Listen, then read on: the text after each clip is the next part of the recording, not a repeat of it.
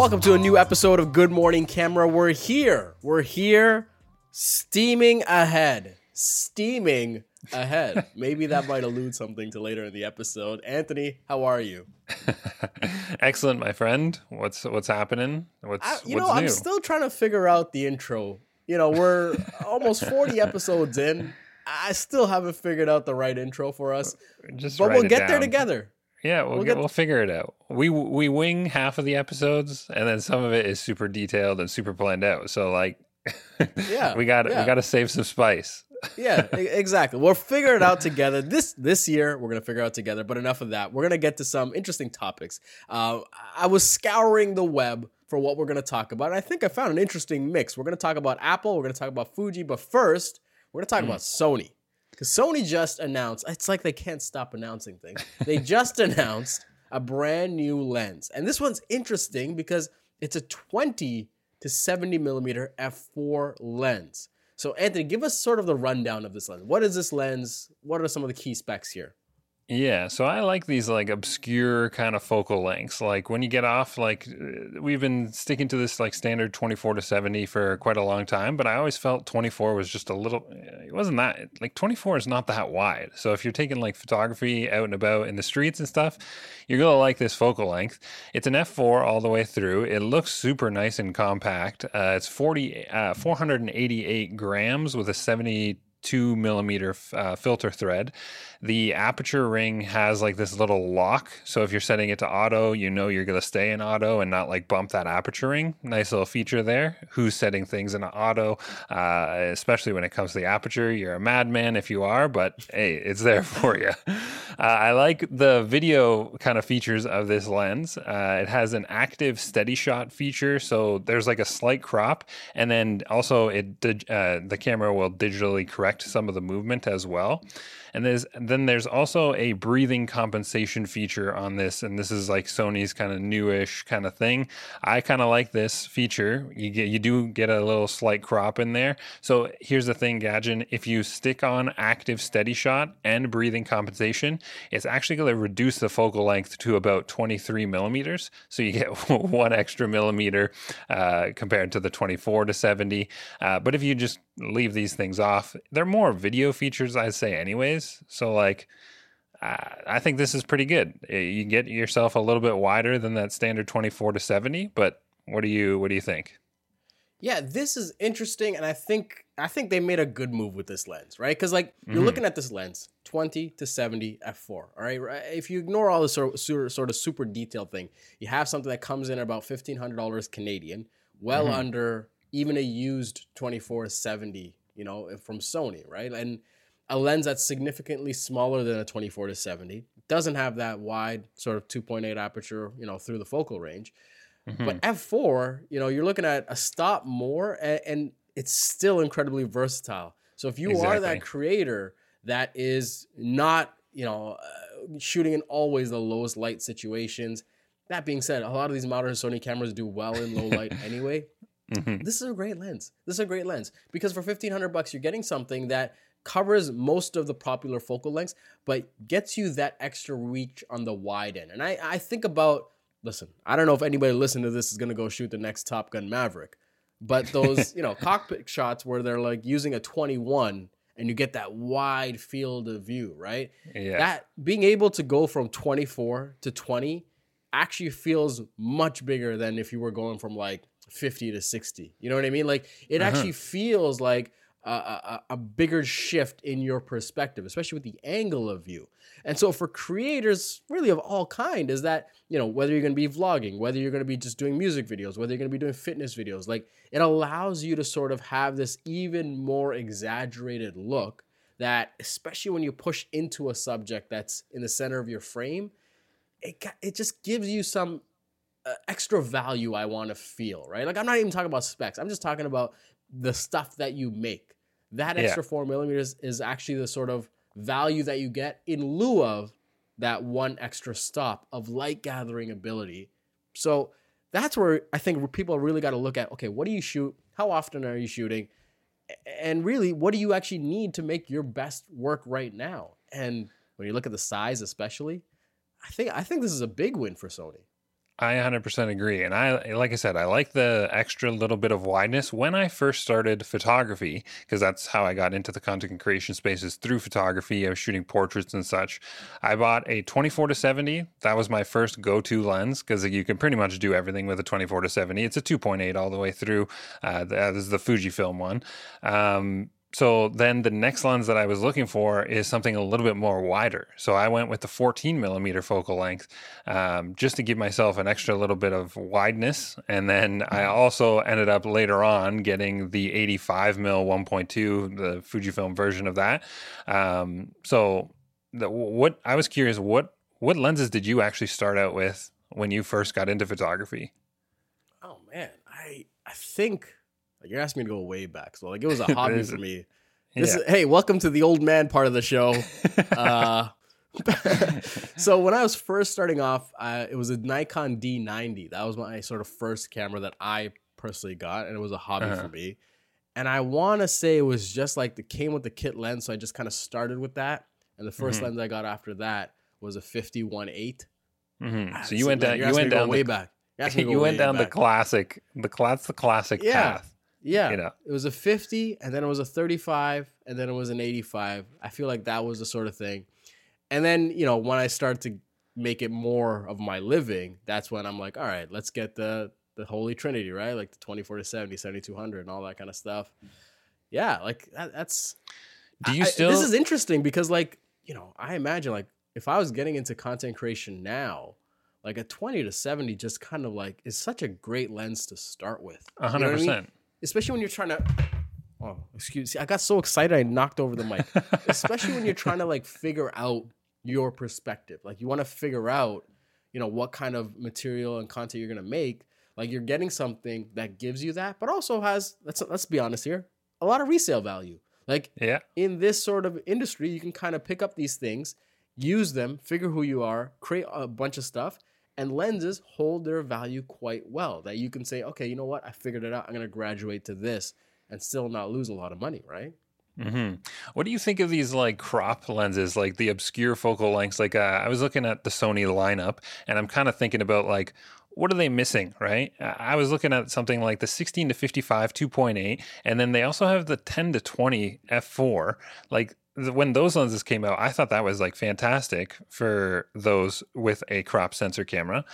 But what do you think about these obscure focal lengths and, and things like that? Look, uh, Sony's not going to make what I want. Okay, I'll tell you right. Let me preface this right now. Not oh, going to make it. They don't have uh. the courage to make what I want. Okay, they got a cajillion you, lenses in their lineup. What are you looking right? for? What does this so, guy want? what I want from them is to make oh, a set of manual focus lenses with distance scales, with uh, uh, uh, uh the ability, the ability, Anthony, to okay. just use these Sony, these modern supercomputer Sony cameras, like a rangefinder. You know, eh, sure they don't have the actual rangefinder, but it'd be nice to just kind of have some manual lenses. And the priority was just keeping them small and putting in the best optics. Like, can you get me something under a thousand bucks, but it's the best 35 millimeter? It has no focusing in it. It is just meant to give you the best shot, and you are in the driver's seat. I would love them to come out with a 28, 35, 50. Give me the classics, Mick Jagger. Give me the classics. I, look, Sony, you don't have the courage to make it. The ship has sailed.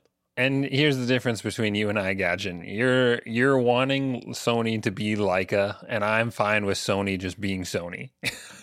my, no, my no, go- no, no. I, hey, I want so I want Sony to be it all, baby. I don't want them to be Leica. No one can be Leica. Nobody can be Fuji. Nobody can be Sony. Everyone's their own. but I would like you. I would like them to leverage their glass, their engineering, to make something that nobody else can make. Okay, fair fair point, fair point. But here's here's my rundown of lenses that I'm totally fine with. And uh, Sony, you already have it in the bag for me. I need a 24 to 70 because it's like a do it all kind of lens, 2.8 all the way through. I like the fixed apertures. I don't play around with anything that has a variable aperture. It's just like it, it's just too it's too annoying to kind of deal with, right? I need a 24, I need a 35.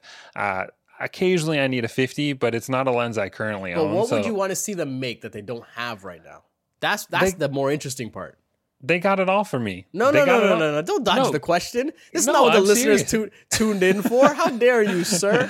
Sir, I'm serious. The only want- lens, the only lens that I currently You're not go- dodging this question. I want to know if you're sitting down in front of Sony and they say, Anthony, Anthony, look, we love your setup. We love we love how your studio looks, by the way. Um, tell us, you get to wave your magic wand and you get a lens that we can make. What is that lens? Okay, if this isn't possible, but if it was in a hypothetical situation, if you can get me a 24 millimeter to 105, 2.8, that's very compact. Like I'm Oh, so talking you want like them to make a bazooka. You want them to make the biggest lens they've ever made. that's ex- that's the that's the problem. This lens can't exist. But if they made a 24 to 105 2.8 with optical stabilization, but in a very in essentially the f4 version, like that kind of size, it's not possible. But that's the only lens that I feel like know, at least I, at least I stuck to physics. At least I went to something that was like within the realm of possibility. you you're putting the pressure on Gadget. If you if you're forcing me to answer, I gotta I gotta make up something. Yeah, this is enough of Sony talk. This is enough. Let's give me the next topic here. Yeah, okay. Uh, too funny. Fuji dropped a huge update on the XH2S. You're saying this is a big deal. I just expected this to happen, but you're saying it's here. 3.0, version 3.0. Tell me about this firmware update. What's what's going on? What's the deal with it? You know, can I can I give you a rant, or can I give the should I give the rant after this? I, Please, uh, we want the rant. We want the rant, Gadget. Nobody cares about autofocus as much as YouTubers care about them as much as autofocus. You know what I Oh, mean? Okay, it's this rant. Okay, look, I, w- I went on every social platform of mine Instagram, Twitter, my YouTube audience, went to all hmm. of them. I gave them four options. What do you care about? Image quality, like color, look, and all that, dynamic range, that kind of thing. Autofocus, speed, accuracy. Uh, I asked them about the camera design, how it feels, ergonomics, that kind of thing. Or ISO performance, you know, the range, the noise, uh, the the the actual like quality of you know ISO performance. Do you know how many people on those across those three audiences on three platforms? Do you know on any of those polls? Do you know which one had autofocus number one? All of them? None of them. None of None them. of them. Oh my god. Do you know how many of them had autofocus number two? Uh, I don't know. None of you them. Throw, you throw None me of off them. now. Oh my None of them. gosh. That's and crazy. again, this is this is just my audience, the people that I sort of make my material and share my content with. But this comes back to sort of substantiate what I've been talking about for a long time.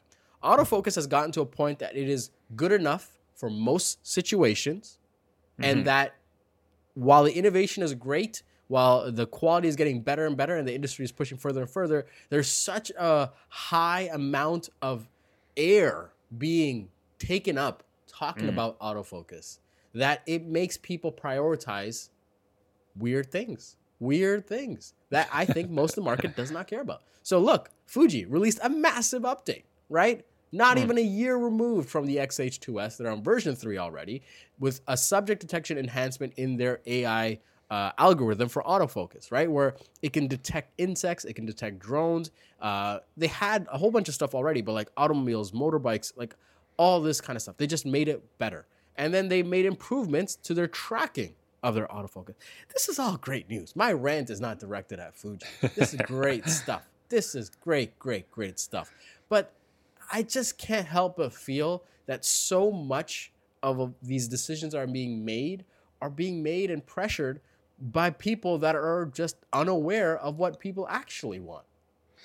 Yeah, you know what's funny is when I talked to Fujifilm about uh, it's, the new XT5 and like that whole like flip screen thing. They were talking about how the market they were dying for you know everything to have a flip screen going forward. But then when they gave them the flip screen on the XT4, they're like, uh, actually, you know what? I kind of like the the tilt, right? For photo, if this is a phot- uh, photography camera, then give me the tilt. And I was like, everybody was like if it doesn't have a flip screen going forward like this camera's dead to me and i think it's the same thing uh, i hear the stuff on on uh, on social media about autofocus and all that stuff but at the same time gadget i can't be a hypocrite and say, I didn't buy a Panasonic S1H because of the autofocus. It's a phen- it's that's a phenomenal it's a phenomenal camera. The image quality fair. was great, which is fair. but it was all because of the autofocus. So and look, there's some people that did vote for autofocus on my poll. mhm. I'm saying they're not the majority. My oh, argument wow. is that Anthony, you're not the majority. I mean, look at your setup, dude. How many people have a setup? Look at your office.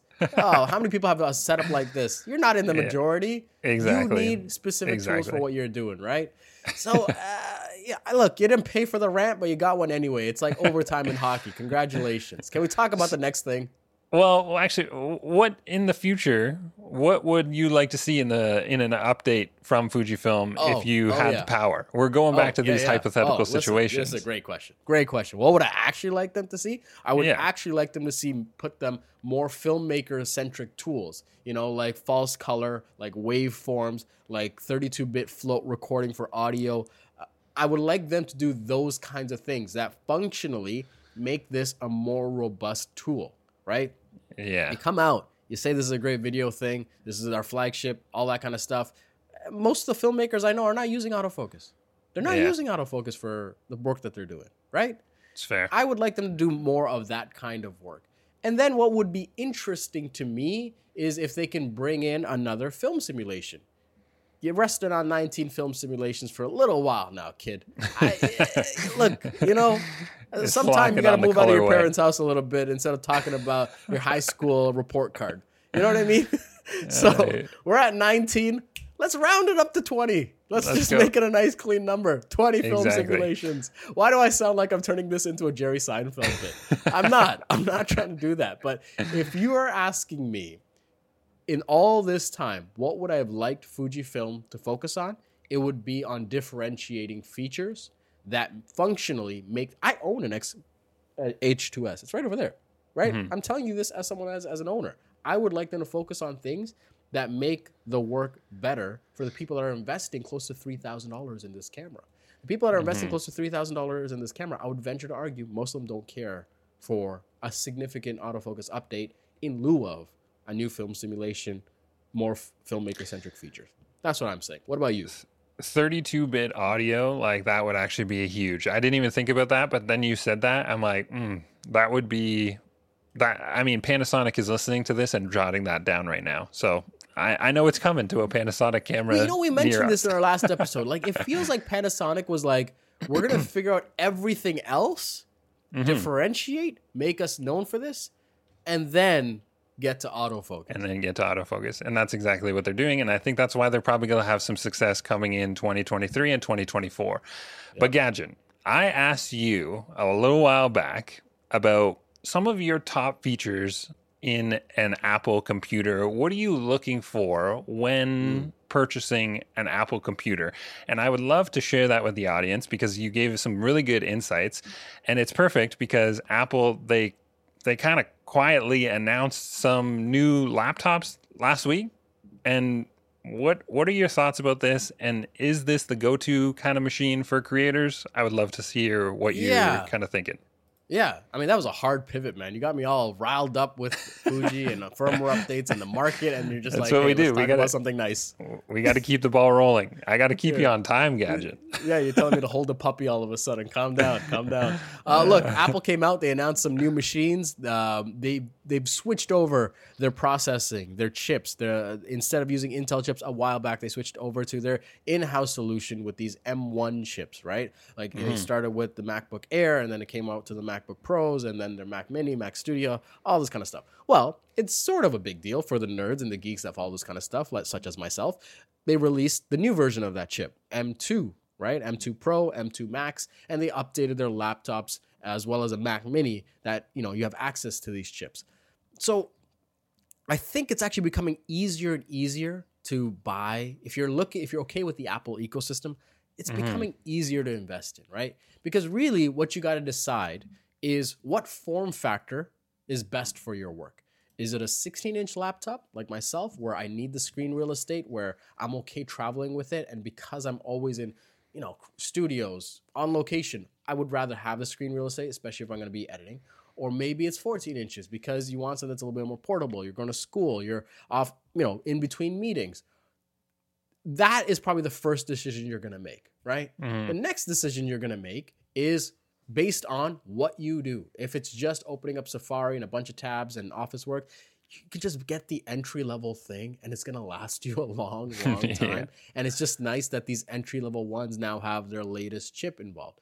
And if you want to go refurbished, you can even get the previous generation. And the delta between the two is not that significant. It's not like years prior where the one Mhm. generation of Intel chip moving to another, you would get a significant leap in performance and thermal management, where it just wouldn't use as much power and wouldn't make as much heat.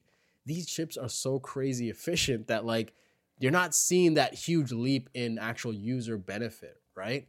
So Mhm. when I'm looking at this, you know, it, it just feels like it's becoming easier and easier to make a decision based on, you know, more practical things like form factor and what you do, as opposed to sort of nitpicking the specs. Um, but I mean, I guess the second part, I mean, you know, we quite quickly glossed over the, the new update because I don't think it's that big. but you know, how do you decide the right machine?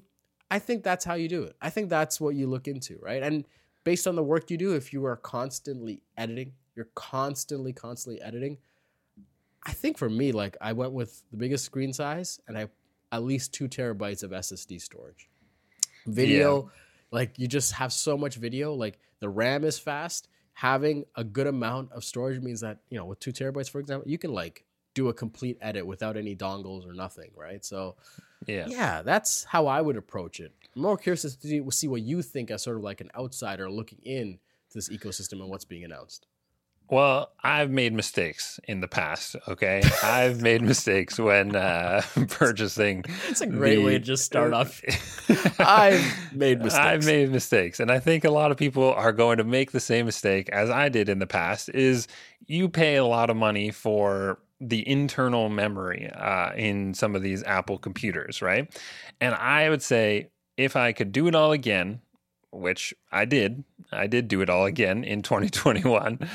I would just pay for a little bit more storage, like internal storage. Uh, in the past, I think uh, I went with like a 32 gigabyte drive inside, and I paid a, decent amount for for that. I wish I just had paid a little bit more and got a little bit more internal storage. Even though, yeah, you can attach to the SSDs, but then you got like all these other SSDs that are all over the place. You know, you open up your drawer of storage stuff, and you got like 28 drives, and they're all got like different years on them and different backups of different years it would just be a lot more easier if you could just edit one single project on your computer all at once and then dump the final project over to your drive.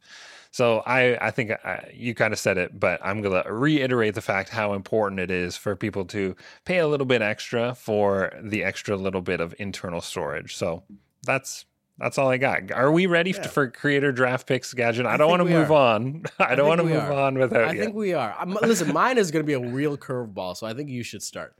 Okay, cool. I'm I'm glad to start because I'm I'm interested. I I'm hoping, like I said, I'm hoping you didn't see this already, but my creator draft pick was Babylon with uh, Margaret Margot Robbie and Brad Pitt. The new movie's Oh. out. Yeah, if you're slightly into filmmaking, I think you're really gonna enjoy this one because it's essentially it's all about making movies and all about the Hollywood scene in the early 1920s and 30s, right? So it follows like a couple different characters, Brad Pitt, Margot Robbie being two of them, uh, but it follows a bunch of different characters and their journey through Hollywood making films in the 1920s and 30s. But first of all, how it's shot really kind of caught me off guard, but like that that's what originally attracted me to this movie. There's a couple scenes at the very beginning especially where there's the, these like long takes where like the action plays out and the camera doesn't cut. It's just one scene the camera follows the action. And i was like watching this and i'm like there is so much going on in these scenes that are like it's absolutely chaos because it's trying to portray the the hollywood crazy lifestyle that they live uh, and the, the camera is just following the action all the way through these scenes. Really cool. Love to see those. But then there's also like a couple different scenes as a filmmaker that kind of got me in the moment. Like it, it put me in those moments where if you were a filmmaker or a photographer, you would know exactly how they're feeling. There's this one scene, I, it doesn't ruin anything for you, so going through this won't won't kill the movie for you, but there's this one scene where they destroy like seven or eight cameras and then they need to get back they need to go to the rental store to get a new camera and then get back to the set before the sun actually goes down. They're losing light. It's like halfway through the day. The whole the whole set goes from complete chaos to everybody just laying in a field and they're all like just chilling, waiting for this one guy to bring a camera back to the set, but they're losing light. So the director is going nuts and it's a lot of money to to waste. Everybody's just sitting around, right? So the sun's just about to go down. The camera arrives back to the set. They finally get this shot. It's this like the perfect shot. The sun's going down, and then a butterfly even lands on Brad Pitt's shoulders. It's like the perfect shot. And it takes you through those emotions where you're just like, oh my gosh, like I know exactly, like I've been here. You know what I mean, Gadget? Yeah. Like it, it was, Okay. it, Okay, it I'm takes you through those. I'm it takes you through those emotions so well. And if you're a filmmaker, you're gonna love it. Um, Okay. Yeah, yeah. I can't say anything more because I don't want to ruin it. It's not a family family friendly film, that's for sure. Don't take the kids to it. It's it's pretty gruesome in some of the spots, but uh, really good, really good movie as as a filmmaker and a photographer. You would you I- would like it for sure. I originally wasn't on my radar because I have this thing about Hollywood movies making movies about Hollywood movies. Like, eh, you know, sometimes Yeah, they're hit or miss. Sometimes, not all the time. You know. Yeah. But now you've convinced me. I'm gonna go watch this thing. Gadget, uh, my my uh, fiance came with me to this film, and she was watching me react to the movie. Like that's how, like you know how like you get into those moments where you're just like you're almost like a little teary eyed, and you're just Oh. like, Oh, and she you're getting knows, choked up looking at camera she cuts knows, and pans. She knows, she knows that I would be loving this. So like she's looking at me watching. It was really funny. So Okay. Okay. yeah, it's a good Um, good movie. uh, look, my pick is a little out of left field. It's a Steam Deck. If you don't know what a Steam Deck is, it's a it's a handheld gaming console made by Valve. It's uh if you don't know what who Valve is, they made very popular games like Half Life, like Team Fortress, uh, Dota. If you don't know what any of that is, well, I'm really sorry for this man, but let me try to walk you through this. the Steam Deck is kind of like a Nintendo Switch, except that it runs Linux, which means that you can play a whole bunch of games and you could treat this like a computer and download any game you like. Really, install almost any kind of game you like that runs on a computer, right? It is something that I was so cynical about. I was just like, this, I, don't- I don't need this. I don't need this, right? but month after month, even week after week, they would release firmware updates and really just, you know, solidify this thing. And then a bunch of developers would release emulators so you can go back and play like your NES, SNES, Game Boy, GameCube, all these mm. games that you can't find anymore.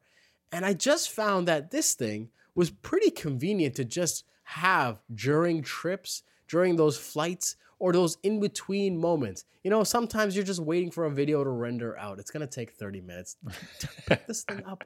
You know, just do- you're not gonna get another task done. You might as well just, you know, kill some zombies. Vampire Survivors, a great game, easy to play. Eh, listen, I digress. I digress. I've either lost everyone or there's a few of you clinging on. My my pick is the Steam Deck. It is something that I was so like I didn't even think about it. And then I got it and then I'm like opening this thing up. I'm expanding the SSD. Like they make it like a PC where you can do so much with it, where it feels like a hobby and a gaming console. So I'm gonna I'm not gonna promise it, but I'm gonna try my best to never ever bring up anything video game related on this specific podcast again. But if you find yourself to be that traveling creator and you just need to unwind sometimes, I would take a hard look at, at a Steam Deck. Hey, I think that's a great pick, Gajin, because uh, every once in a while, like you're deep in the work and you just need to just turn the brain off for a quick sec. I got That's a it. big a big TV, Xbox right behind me here. Yeah. Everyone, I'm not gonna lie. Every once in a while, you just you turn around, you just shoot some zombies and and move on, and That's that's, it. it. That's it. That's what life's all about. All right. exactly. Listen, this is a great episode. This is a great episode. Uh, It's fun. I didn't. I didn't, I didn't think it, it was going to be as great because some of the topics. I mean, we don't have any new cameras coming out, but look, I had fun. We Anthony, made I think you had fun. we had a lot of fun. there you go. Listen, if you're enjoying the show as much as we enjoy making it, please do subscribe, let your friends know about it, and rate us on iTunes. As always, my name's Gadget, his name's Anthony, and we'll see you next time. See ya.